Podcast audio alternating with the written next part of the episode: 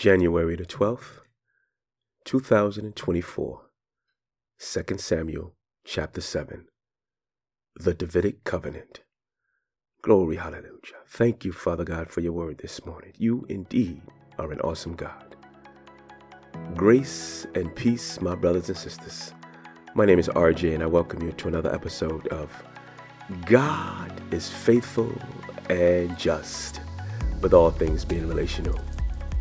And Father God, we thank you this morning.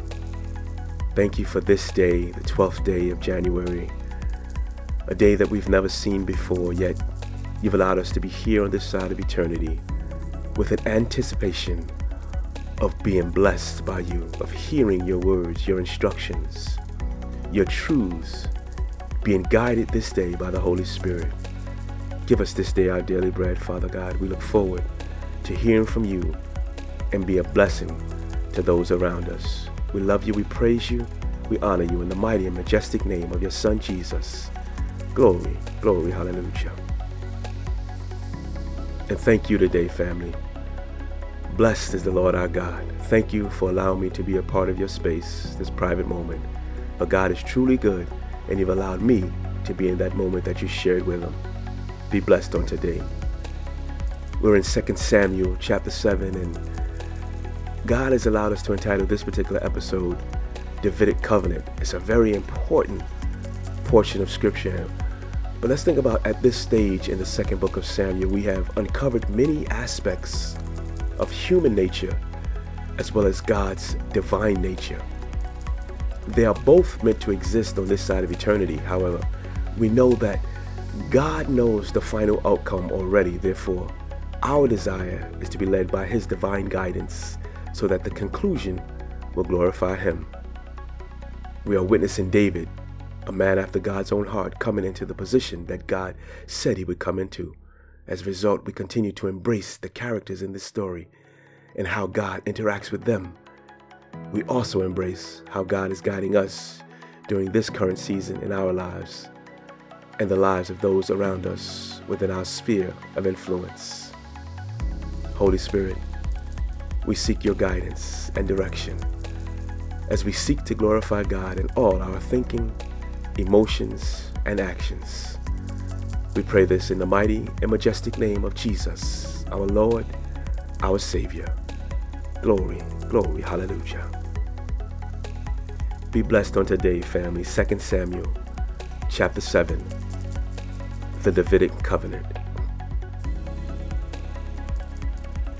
Now, when the king lived in his house, and the Lord had given him rest from all his surrounding enemies, the king said to Nathan the prophet, See now, I will dwell in a house of cedar, but the ark of God dwells in a tent. And Nathan said to the king, Go, do all that is in your heart, for the Lord is with you. But that same night, the word of the Lord came to Nathan Go, and tell my servant David, Thus says the Lord, Would you build me a house to dwell in? I have not lived in a house since the day I brought up the people of Israel from Egypt to this day, but I have been moving about in a tent for my dwelling. In all places where I have moved with all the people of Israel, did I speak a word with any of the judges of Israel, whom I commanded to shepherd my people Israel, saying, why have you not built me a house of cedar? Now, therefore, thus you shall say to my servant David, Thus says the Lord of hosts, I took you from the pasture, from following the sheep, that you should be prince over my people Israel.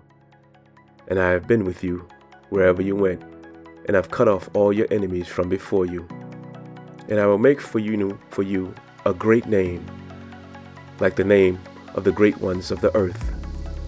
And I will appoint a place for my people Israel, and will plant them so that they may dwell in their own place and be disturbed no more. And violent men shall afflict them no more as formerly, from the time that I appointed judges over my people Israel. And I will give you rest from all your enemies. Moreover, the Lord declares to you that the Lord will make you a house. When your days are fulfilled, and you lie down with your fathers, I will raise up your offspring after you, who shall come from your body, and I will establish his kingdom. He shall build a house for my name, and I will establish the throne of his kingdom forever. I will be to him a father, and he shall be to me a son. When he commits iniquity, I will discipline him with the rod of men, with the stripes of sons of men. But my steadfast love will not depart from him, as I took it from Saul, whom I put away from before you. And your house and your kingdom shall be made sure forever before me. Your throne shall be established forever. In accordance with all these words and in accordance with all this vision, Nathan spoke to David. Then King David went in and sat before the Lord and said, Who am I, O Lord God, and what is my house that you have brought me thus far? And yet, this was a small thing in your eyes, O Lord God. You have spoken also of your servant's house for a great while to come. And this is instruction for mankind, O Lord God. And what more can David say to you? For you know your servant, O Lord God. Because of your promise, and according to your own heart, you have brought about all this greatness, to make your servant know it. Therefore, you are great, O Lord God. For there is none like you, and there is no God besides you, according to all that we have heard with our ears. And who is like your people Israel, the one nation on earth whom God went to redeem to be his people, making himself a name and doing for them great and awesome things by driving out before your people, whom you redeemed for yourself from Egypt, a nation and its gods? and you established for yourself your people Israel to be your people forever.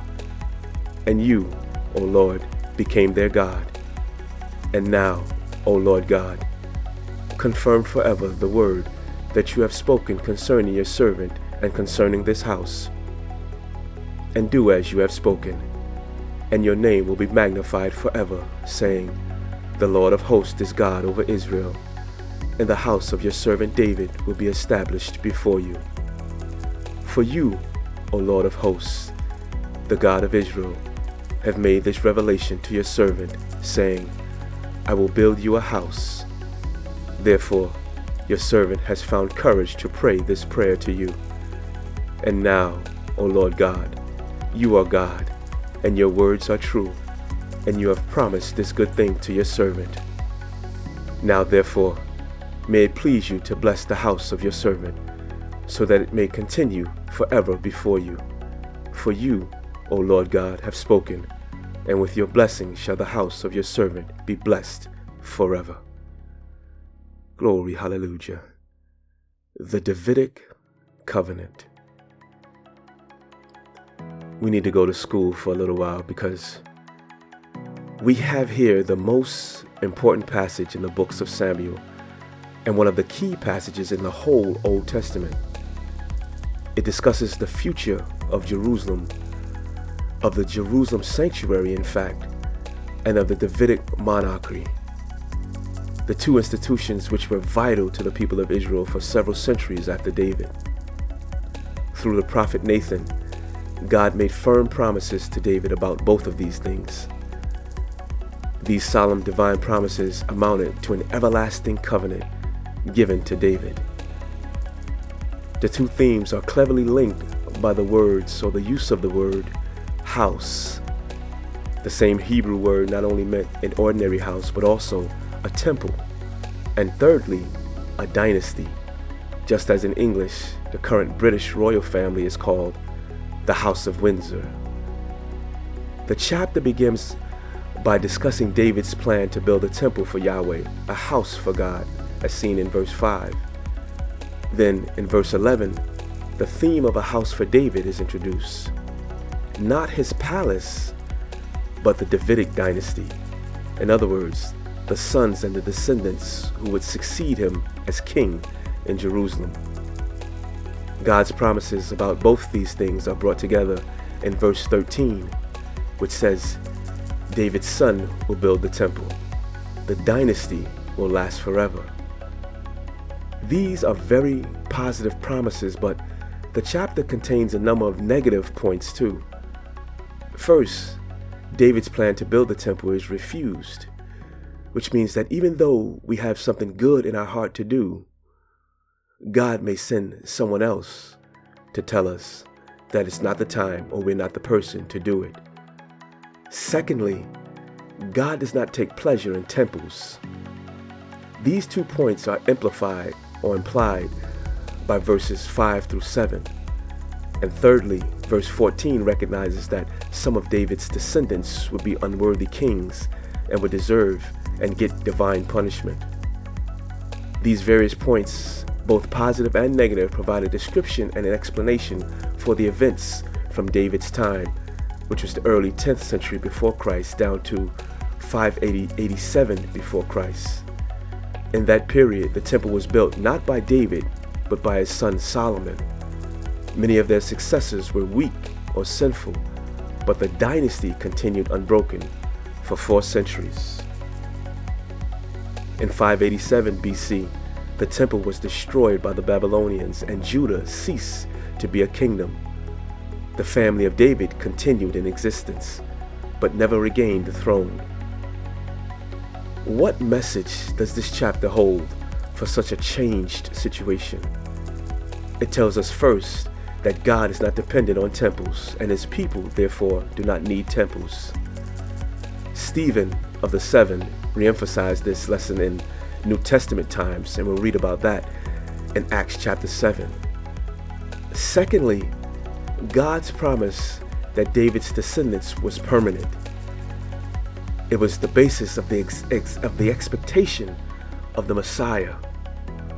This promise gave assurance to the generations of God's people who lived in the last centuries of the Old Testament period and then received its fulfillment in the birth of Jesus Christ, the Messiah, as the whole New Testament and the Christian church bear witness. All these promises, as God fulfilled them, would make David's name great, as we read in verse 9. Without question, David was Israel's greatest king, and his reputation stands for all time as one of the greatest men of history. However, his God given greatness was not for his own benefit and glory, but in order to benefit the nation he ruled. So, verse 10 indicates God's plans and promises for Israel through David. These promises came through a fact that came true during David's own reign and remain God's ultimate plans for his people, despite the fact that in later times Israel and Judah often suffered political hardships, chiefly because of their sins against God. These plans depended on the fulfillment of God's promise to send a son of David, the Messiah, who would be the one finally to bring God's people the security and peace they always needed. How is God using you to be a blessing to those within your sphere of influence? Father God, bless us, your people, that we might hear, know, and do all that you have created us for. To be blessed and be a blessing to those in our sphere of influence, so that it magnifies you and glorifies your holy name. In the holy and majestic name of Jesus, we pray. Glory, glory, hallelujah. Be encouraged on today, family. It's my hope, it's my prayer that you have gotten a lesson out of this lesson in, in terms that the Davidic, the Davidic covenant is not something that we could just overlook. It is something that brings into fruition the promise of Jesus, the Messiah.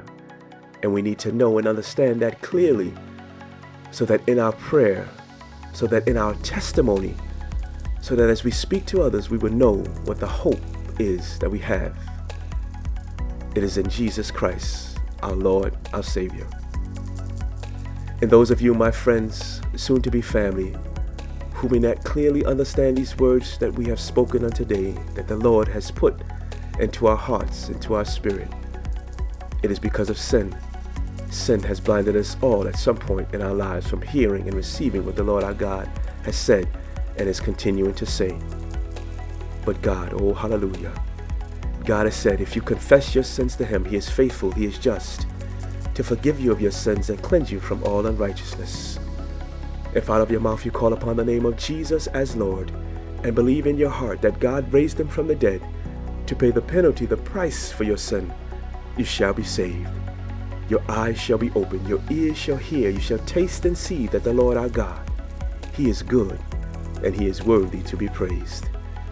And we want to walk with you, family. This journey was not made to be walked alone, it was made to be shared with and in community. Let us come alongside you. Let us do life with you. Let us share this journey with you. We love you, indeed we do. Grace and peace be upon you. And we look forward to being with you here again on tomorrow. And in the meantime, family, be a blessing to those around you. Glory, glory, hallelujah.